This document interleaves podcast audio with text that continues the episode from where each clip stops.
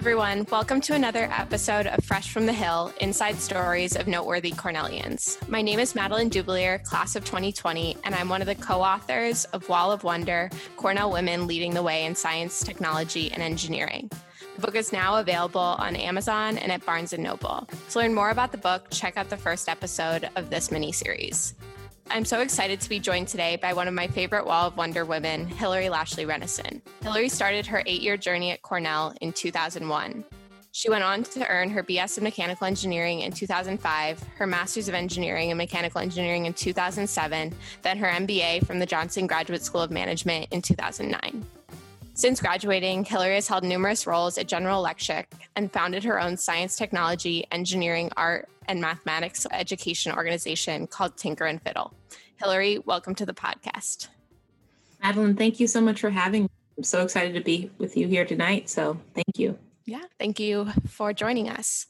So, to start off, you spent eight years at Cornell, which seems like quite a long time, especially to me, just spent four. Was there a specific aspect of your experience at Cornell that kept you in Ithaca for so long? I think there were a few um, that, may, and it maybe was unique to my circumstance. I did join Cornell young. I started Cornell at 16. And so for me, it was really my formative years, the first four. Um, and I suppose I just didn't have enough um, and so I did stay to do my my first master's. And when I did my master's, I actually worked uh, for Cornell in the diversity programs of engineering uh, for the engineering college. And you know, I really I think they just doubled down my connective tissue to the campus um, because I was a part of not only fulfilling my career aspirations of going on for for an advanced degree, but helping other students um, to pursue their educational uh, uh, aspirations. Um, and I think through that process, I got greater clarity as to what I wanted to do. And I knew that uh, the intersection of technology and commercial was ultimately where I wanted my career to, to be realized. And so staying and, and going to the Johnson School just made a lot of sense. Um, and at that point, I was six years in. So, um, additionally, my, my, my family does live in Ithaca, full disclosure. So when I moved to when I moved to Cornell for undergrad, my mom relocated, and so it really was home. And for me, very convenient to to stay and pursue all of my credentials there. Awesome. So you said you worked for diversity programs in engineering when you were getting your MEng, and we've worked with diversity programs in engineering throughout my work with Society of Women Engineers. And Sarah Hernandez was actually the one who introduced me to you. So I'm curious to hear a little more about what you did in that role. Yeah. Uh, so I started right out of college. Uh, I was 20. Probably, you know, it, it's funny, the office was new and, and really reformatting what it was going to be. Uh, in my undergraduate experience, it was actually the women's um, office, women in engineering office, plus minority. So there was like two separate um, offices co-located supporting diversity initiatives. And so the year that I actually joined the team, we had a new uh, director, uh, Dianetta Jones, who took over and was really restructuring how we were going to do diversity and inclusion at Cornell and College of Engineering. Um, it was a phenomenal experience. She was a amazing coach and mentor, and I think being a young millennial, I probably got under her skin times that I would like to admit, looking back, um, because you know I, I thought I knew everything, and um, uh, but I, I, I grew tremendously in that role. It, it really humbled me to be a part of the experiences of the students to really continue to motivate them and let them know that it was possible. Um, as a woman of color myself, I was one of three African American women studying at the College of Engineering, my class. Uh, and so I'm, I'm proud to say that while I was a college associate for DPE, I think we, we, we, we saw like double or triple the number of, of African American women graduate. Wow.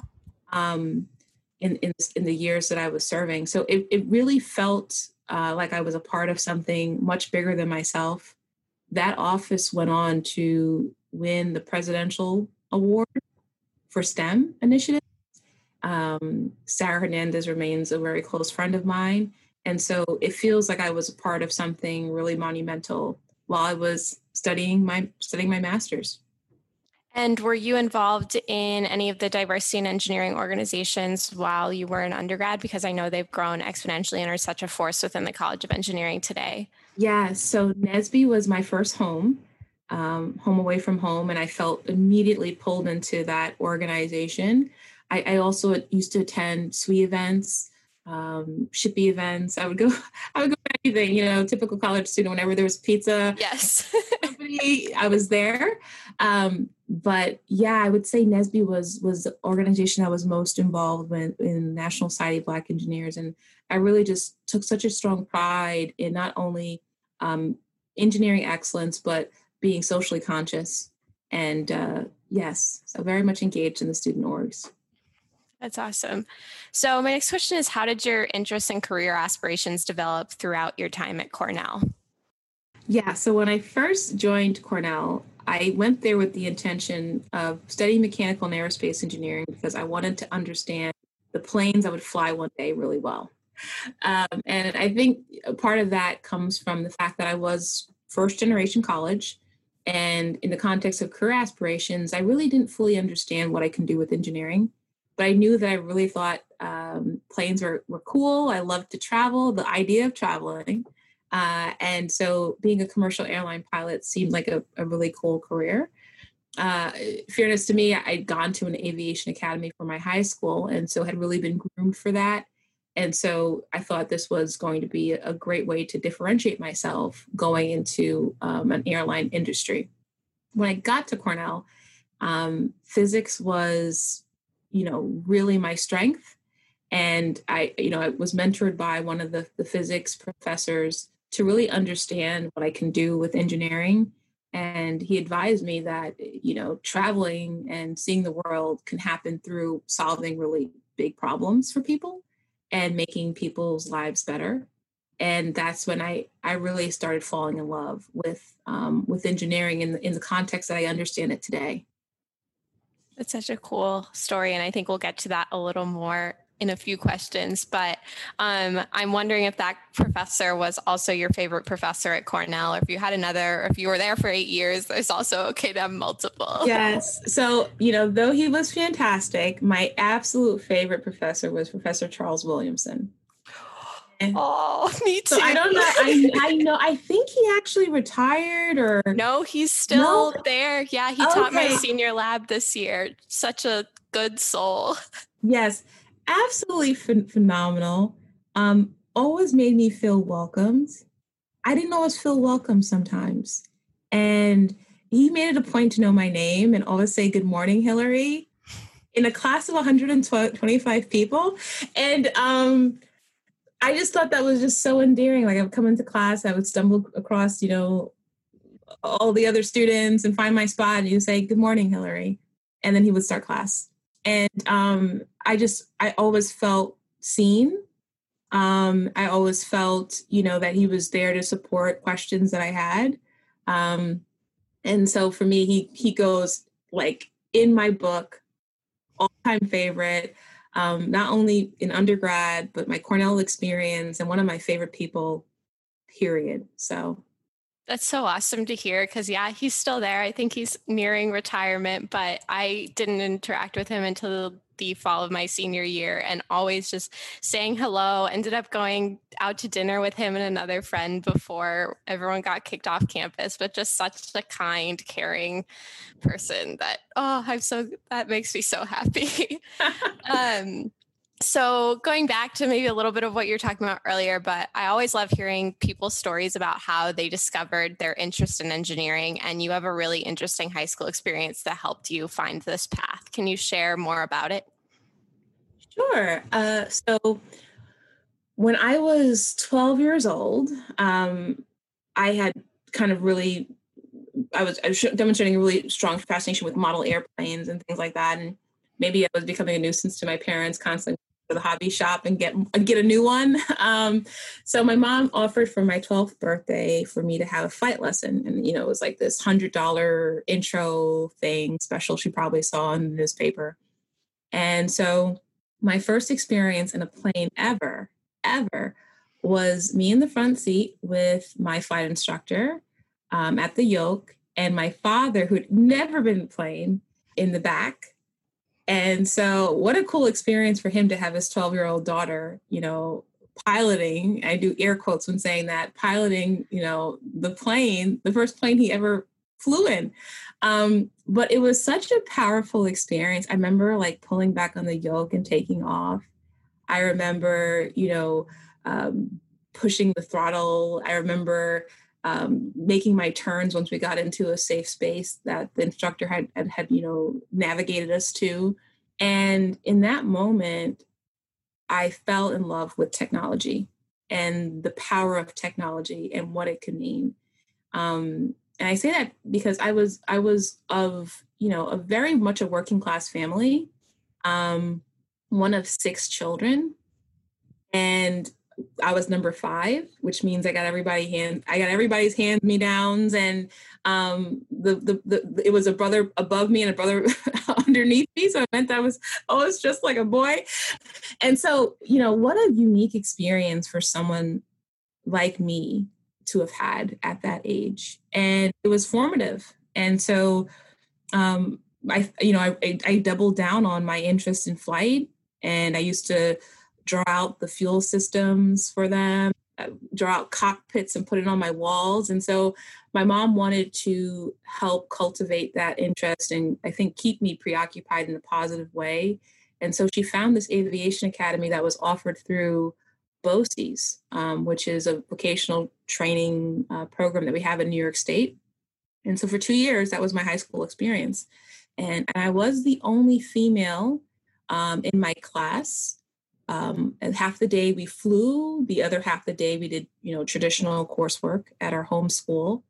Um, and it was definitely a unique high school experience. I think gave me a lot of tangible hands-on exposure to technology so that when i stepped onto cornell's campus um, i was grounded in a reality that maybe quite frankly many didn't have exposure to at that point in time. Um, but yeah, that was that was my high school experience. It really shaped me informed me um, and cemented my interest in in engineering. So you're you graduated high school at 16 and you were out on Long Island, right? So Correct. how did you end up at Cornell and then was it your mom or your entire family that came out with you? Yeah, so um interesting a lot enough it probably was some form of fashion the diversity program office um, in its original inception as a women in engineering office uh, they had contacted my high school and, and were looking for um, talented women in science and math to come out for a day and see what cornell was like. And that was my first time i think past westchester. Um, you know so it was this big drive five hours it felt like forever um, we got there and I absolutely fell in love with the campus. I mean, who can't? Yeah. It's a beautiful campus. And, you know, strangely enough, Cornell was one of the few schools I applied to. I did early decision. Um, so I applied to Cornell and a handful of our, our, local state universities, and I got into Cornell. So uh, that's how that transition happened. And my mother, you know, uh, soon followed, and and um, my, my father and her bought a house in Ithaca, not far away. I, I still remained on campus um, for most of my studies, but it was nice to be able to go home and distress every now and then. Um, yeah, I'm sure she found comfort in being close. Yeah, I think my dad probably would have moved there if he could have too. Okay, so the first time we spoke, you wanted to work at the intersection of technology and business, as you just retold, and you've been at GE for 10 years now. So, what types of roles have you held that align with this original goal? And I'm interested in hearing what sorts of roles you're interested in pursuing in the future. Absolutely. So, I'm currently in a role that is exactly this. I'm a senior director at GE in the licensing group. And so, my day to day job is to monetize IP. So I work with external parties, I work with inside GE to find technology, know how, patents that we think um, may be best suited to be leveraged by external partners. So that's, you know, I really do feel like I'm living day to day right now what my vision was um, many, many years ago when I decided to pursue an MBA. Um, other roles that have really helped this was uh, include, you know, just I think a number of product management type roles. So when I joined GE, I worked in renewables and I joined on a leadership program that really shaped me to be a product manager. You got to learn about the product, how to sell it, how to make it, how to operate it, um, and how to, you know, climb and fix it.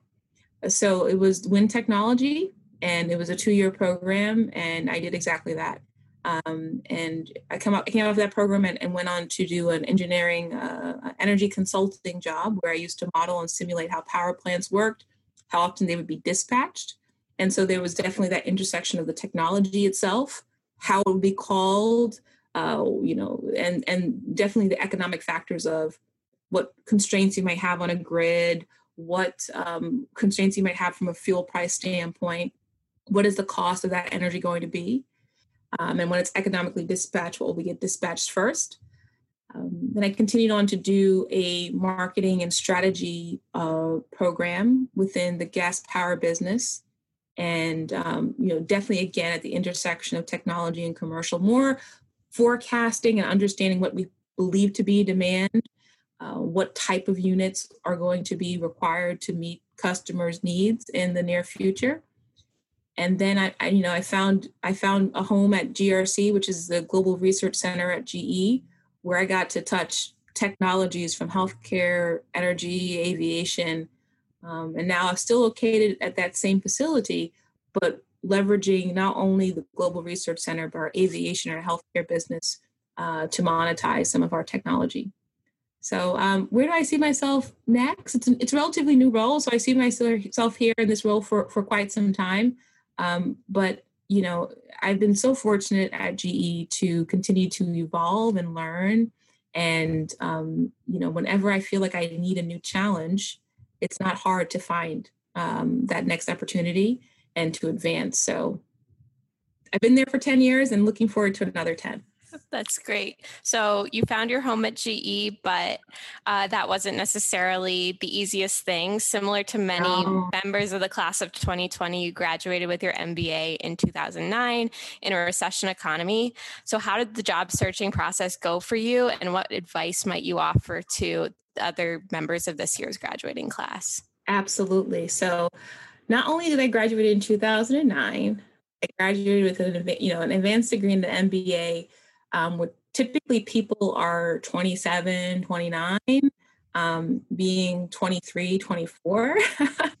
um, and the fall that I should have been there recruiting and, and looking for that full time job, I was in Paris doing a semester abroad. Um, so, you know, they always, you know, they say, what is the phrase? The best laid plans of mice and men often go astray. I thought I was going to go back to a particular company um, and then it really wasn't a cultural fit in the context of which group they wanted me to join. And so I found myself in the fall of 2008 completely regrouping and trying to re strategize what was going to be my full time offer. And that was a lot of pressure. I remember coming back in the spring and there being very limited opportunity, um, a lot of pressure from the Career Center to, to pick something, to sign up for something. You'll figure it mm-hmm. out. Um, and I, I stood strong and said, well, no, I know I want to be in clean technology. I know I want to work for a company where I can grow and, and, and, and work in, in clean tech, but other technologies that I think are impactful, that, that, change the world in a positive way. And I, I remember going out to dinner with a faculty member and an alum, alum named Jim Lyon, who had was a, a chief scientist at, at GE Global Research Center. You know, funny enough, and I shared with him my my my aspirations of being in clean technology. I shared with him my aspirations of um, you know working in commercial uh, intersection of commercial and, and technology. And he said, "Hey, you know exactly what you want to do. No need to settle. You know it's a bad market right now. Go do something interesting that you would not normally do the next four or five months.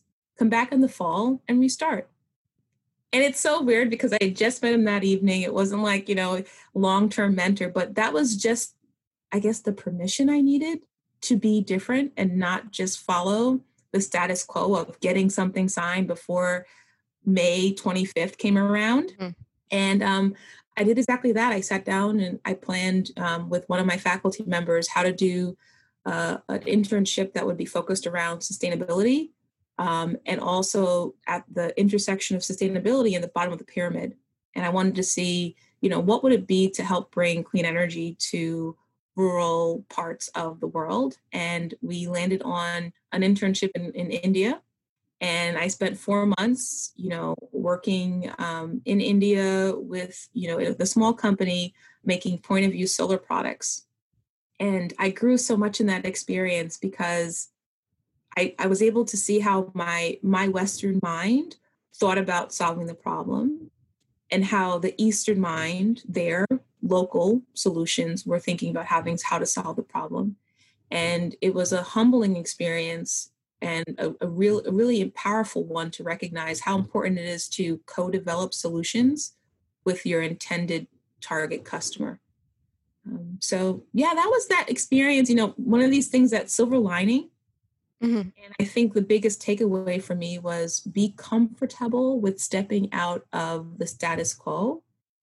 If you know what you want, have the confidence that you can get it and, you know, pursue interesting things that are going to make you smarter, greater, you're going to learn from, and everything else will fall in place. When I came back that fall, I had I applied to two jobs at the two companies I wanted to work for, got both offers what I wanted to go to. Um, and the rest is history. So that's how I navigated the 2009 recession, and I have faith that uh, you guys are going to be able to navigate the 2020. That also just seems like such a perfect example of what you're talking about with your original dreams of I want to be a commercial airline pilot and that professor being like, no, there are big problems to solve wherever you go. And like there are opportunities there to be an engineer. Yeah, absolutely. I mean, I could have been miserable in a job um, because it, you know, was the thing to do or I could have grown being in an environment that I wouldn't have had any other opportunity easily to do, you know, later on in life. Um, and so I'm happy I picked I went I went the path of doing something different. Yeah. And I love the advice about just doing what you think is best. I think there's a lot of people reconsidering right now of I'm not going to do what I feel like I'm being told by the normal progression of events to do. Like what can I do right now that is safe to do and both beneficial to what I want to do in the future. So I think the same thing applies. Although I don't think there will be many people uh, traveling abroad to solve engineering problems this time. Very true. Very true. But there's so much to solve at home. Yes. Solve at home, particularly now during these times. So Yes. So I'd like to move on to your other venture. So, in addition to your amazing technical accomplishments, you've also founded the organization Tinker and Fiddle in 2017. Can you tell us a little more about what Tinker and Fiddle is and how you arrived on that idea?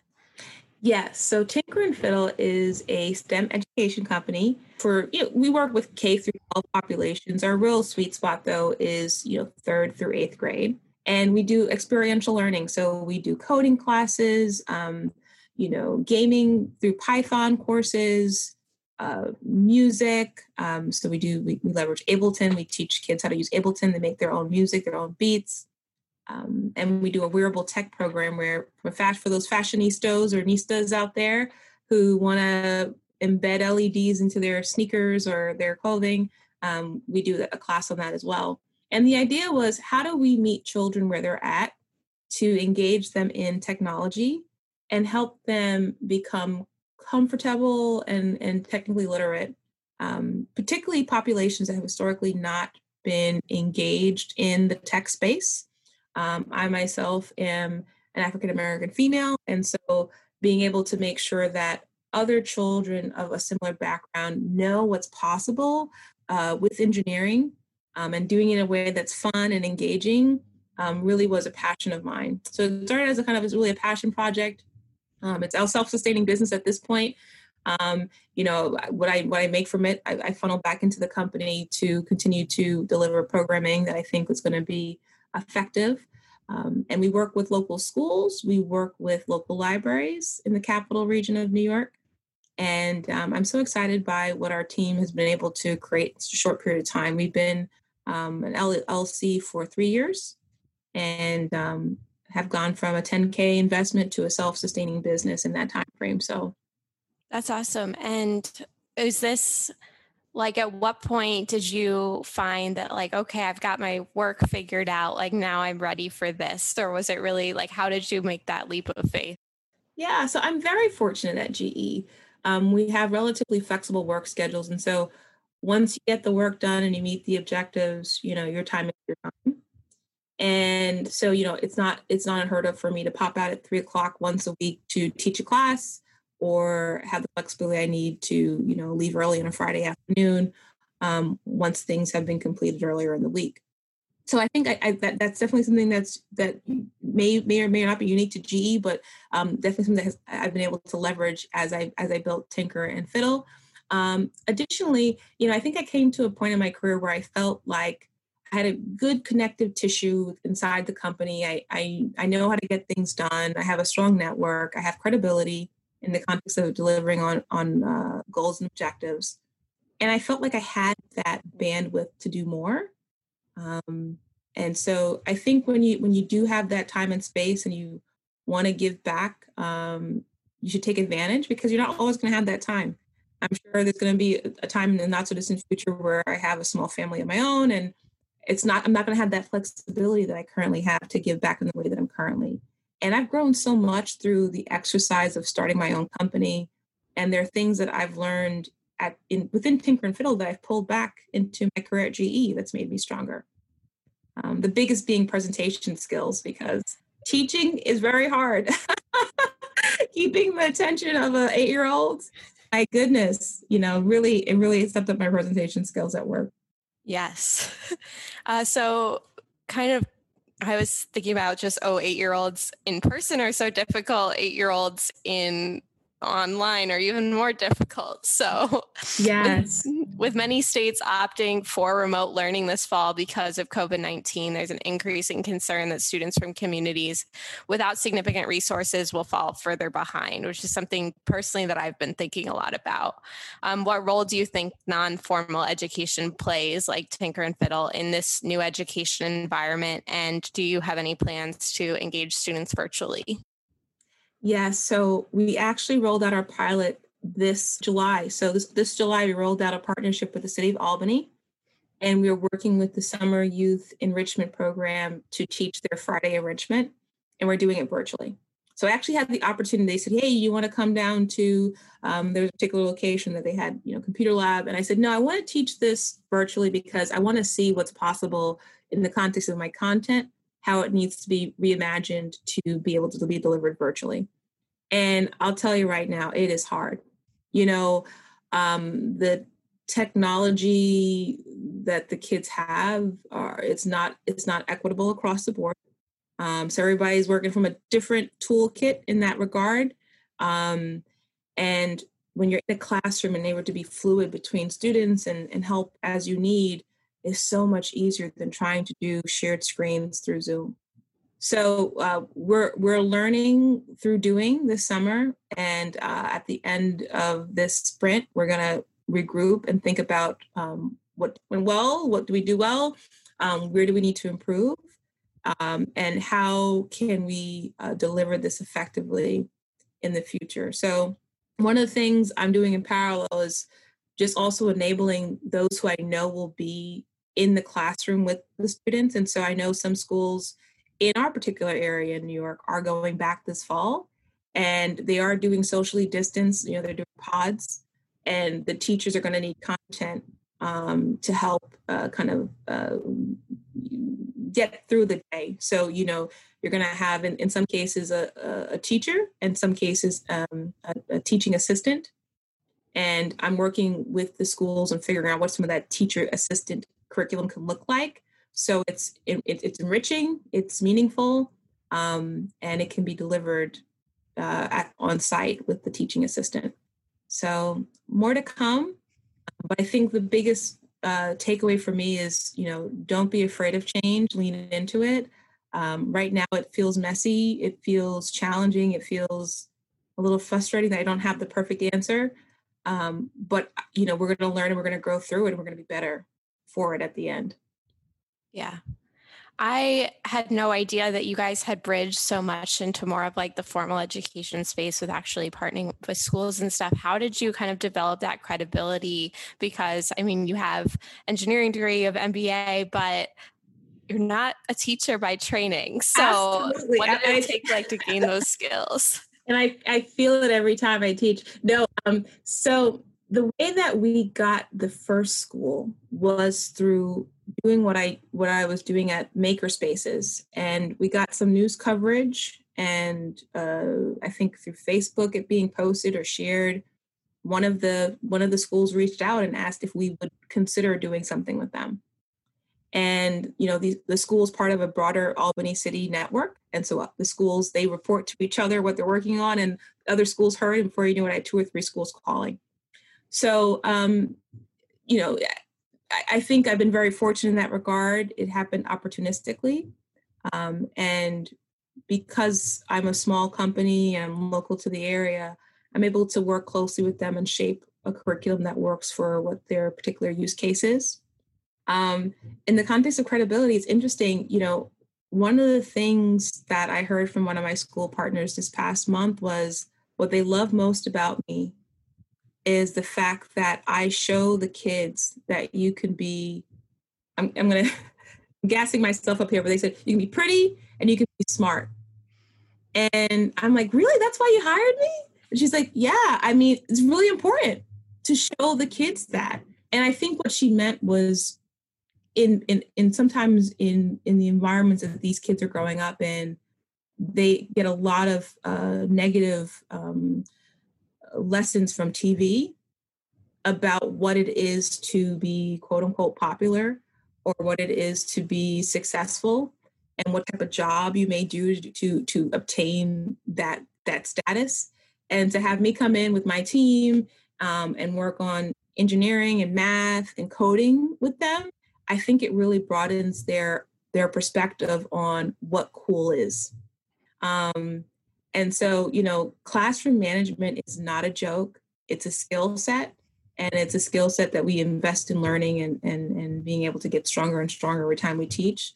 But yeah, it's, it's been an interesting transition from boardroom and corporate office to classroom.